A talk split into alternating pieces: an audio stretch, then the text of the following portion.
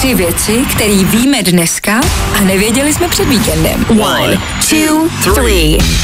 Za náma o víkendu finále florbalového mistrovství, kde zvítězili Švedové. Ne, nizozemci, ne, Severokorejci? Mistrovství, který vlastně asi nikoho extra nepumpovalo a koho jo, ten stejně přestal fandit, když jsme asi vypadli, ne? Je to asi jako třeba superstar, kterou všichni žijem, tak zhruba pět minut vyhlásíte vítěz a my už za hodinu nevíme, kdo to byl. Víte to? Nevíte. Tak vidíte. Islanděni vyhráli. Nesmíme jen zapomenout ani na politiku, ono, i kdybyste chtěli, ty politici vždycky plácnou něco, co už nikdy nezapomenete. Klaus třeba odešel z rozhovoru nedávno a zpětně k tomu dodal, že měl dát tomu moderátorovi pěstí a protože to neudělal, považuje se za poseroutku a hovňouska.